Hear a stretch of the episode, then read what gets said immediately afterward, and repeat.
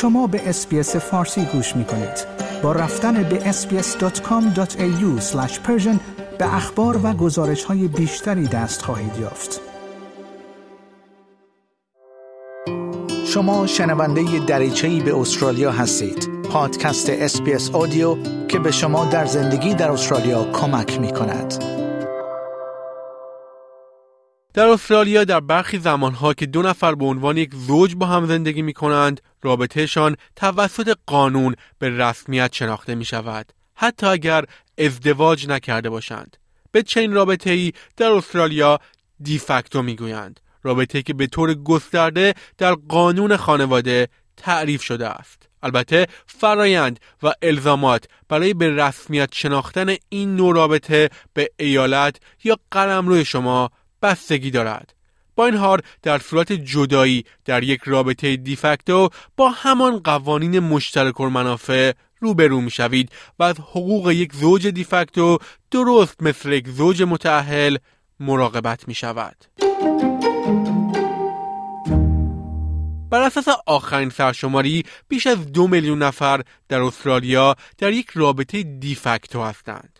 اما رابطه دیفکتو چیست و چه زمانی توسط قانون به رسمیت شناخته می شود؟ تعریف رابطه دیفکتو به طور گسترده در قانون خانواده بیان شده است و به معنای زندگی مشترک با مبنای واقعی خانگی است. فرایند و الزامات برای به رسمیت شناختن رابطه دیفکتو به ایالت یا قلمرو شما بستگی دارد. برای مثال در ساف استرالیا این نوع رابطه تحت قانون ثبت روابط 2016 ثبت می شوند. وقتی این رابطه ثبت شد به طور خودکار در هر کجای استرالیا به رسمیت شناخته می شود. نیکول ایونز وکیلی در سیدنی با تخصص در قانون خانواده است. او درباره دلایلی که باعث می شوند افراد رابطه دیفکتو خود را به شکل قانونی ثبت کنند گفت Firstly, it provides an automatic recognition at law that they're in a de facto relationship, so there's no need to have to prove that at first instance. That might assist people who are trying to get visas in the event the partner passes away. It also may affect them from an estate perspective to show that they were in a de facto relationship. For medical purposes, for next of kin, if decisions need to be made, به گفته این وکیل ثبت رابطه دیفکتو برای والدین همجنس به خصوص زنان کلیدی است. Particularly for women, the Family Law Act requires for the non-birth mother to be recognised as the other legal parent. It means that both parties have to have been in a de facto relationship at the time of conception of the child. So registering of a de facto relationship provides that automatic legal status. اما در مورد جدایی یک رابطه دیفکتو که ثبت نشده و حالا یکی از دو شریک سابق در دادگاه درخواستی مثل تقسیم دارایی ارائه می کند عوامل متعددی برای تعیین اینکه آیا رابطه دیفکتو بوده یا نه در نظر گرفته می شود. این عوامل شامل تور رابطه، شهرت آن، هر گونه امور مشترک مالی، وجود رابطه جنسی و اینکه آیا زوجین با هم زندگی می کردند یا نه مربوط می شود. معیارها بر اساس هر مورد به شکل متفاوتی ارزیابی می شود و دادگاه با توجه به شرایط ممکن ممکن است موارد دیگر را هم در نظر بگیرد. خانم ایونز چند سوء برداشت درباره یک رابطه دیفکتو را توضیح می دهد. A lot of people think that you have to be in a relationship for two years to be de facto. That's not true. A lot of people think if you're in a de facto relationship after two years, you're suddenly entitled to 50% of the other person's assets. Again, that's not true. So, yeah, a lot of people think you have to be living together as well to be in a de facto relationship, which is not true. There's case law that says you can be in a de facto relationship but live in separate houses. حتی اگر یکی از افراد به طور قانونی با شخص سومی ازدواج کرده باشد بر اساس یک رویه قانونی ممکن است رابطه دیفکتو به رسمیت شناخته شود. دیمیان گریر وکیل متخصص حقوق خانواده در بریزبین است. It doesn't happen very frequently. It is more the case of where you have people who have been married but never divorce and then they move into a de facto relationship. Think about it from this context. You can have a husband, say, who's in a married relationship. That relationship breaks down and no one applies to the court for a divorce. The husband then moves into a, another relationship with someone else and is not married to them, but lives with them for five, six years. He is both married and he's also got a de facto partner at the same time. در صورت جدایی یک زوج در رابطه دیفکتو اختلافات درباره مراقبت از فرزندان مثل افراد متعهل توسط دادگاه رسیدگی می شود.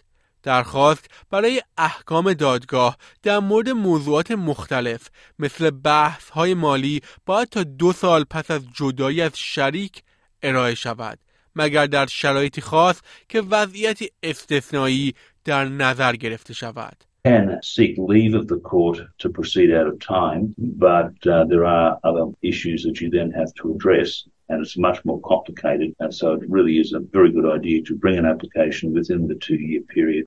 یک راهکار دیگر این است که افراد به یک توافق متقابل برسند و اطمینان حاصل کنند که توافق از نظر قانونی معتبر و مستند است. really important thing is it must be properly documented. And the two ways of documenting it are either asking the court to make orders by consent resolving financial matters, or you can enter into a financial agreement زوجهای دیفکتو مشابه زوجهای متعهل می توانند در هر مقطعی از رابطه یک توافق مالی الزام آور امضا کنند.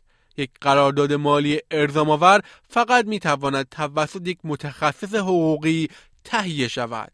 So it documents what you've both brought into the relationship and it determines then what the agreement is of how the assets and liabilities would be split between you in the event of a separation. And you need to see a lawyer to get these documents drafted. The lawyer has to sign a document that says they've provided you with independent legal advice on the advantages and disadvantages of entering into this type of agreement. مثل زوجهای متأهل، زوجهای دیفکتوی که از هم جدا می شوند می توانند به خدمات میانجیگری دسترسی داشته باشند تا در مورد اختلافات مربوط به فرزندان و امور مالی به توافق برسند. فیونا بنت مشاور روابط در وسترن استرالیا می‌گوید میانجیگری می‌تواند به دو طرف کمک کند تا به توافقی منصفانه و عادلانه برسند و تحت تاثیر احساساتشان قرار نگیرند. فرآیند میانجیگری داوطلبانه است. هنگامی که یکی از طرفین آن را شروع می کند این خدمات با شخص دیگر تماس می گیرند تا از او بپرسند که آیا مایل به مشارکت هست یا نه به گفته خانم بنت اگر هر دو طرف موافقت کردند که با این فرایند ادامه بدهند یک فرایند برای دریافت اطلاعاتی از تاریخچه رابطه از جمله عوامل خطر شروع می شود. What we're wanting to do in that is make sure that we can really screen and understand whether these two people will be able to sit in the same room or if they can't sit in the same room, can they at least communicate via a mediator? You know, we really screen for risk in that respect so that we make sure that any sense of family and domestic violence or kind of coercive control is really known before the mediation process starts. در نهایت فایده میانجیگری برای زوجهای جدا شده این است که به آنها اجازه می دهد تا اختلافاتشان را به شیوهی توانمند حل کنند. you start in court, it becomes by default a very adversarial and argumentative process. Whereas if you're coming through mediation, you're finding out what you are able to see from the other one's point of view. It provides education along the way so that actually, you know, people feel equipped to handle the situation themselves rather than just sitting back and being told what to do. شنوندگان گرامی این گزارش همکارم زوی تومایدو برای برنامه دریچه به استرالیا بود که من نیو صدر از SBS فارسی آن را تقدیمتان کردم. این پادکست SBS Audio بود. برای شنیدن پادکست های بیشتر دریچه به استرالیا به sbs.com.au australia explained مراجعه کنید. like، share، comment. SBS فارسی را در فیسبوک دنبال کنید.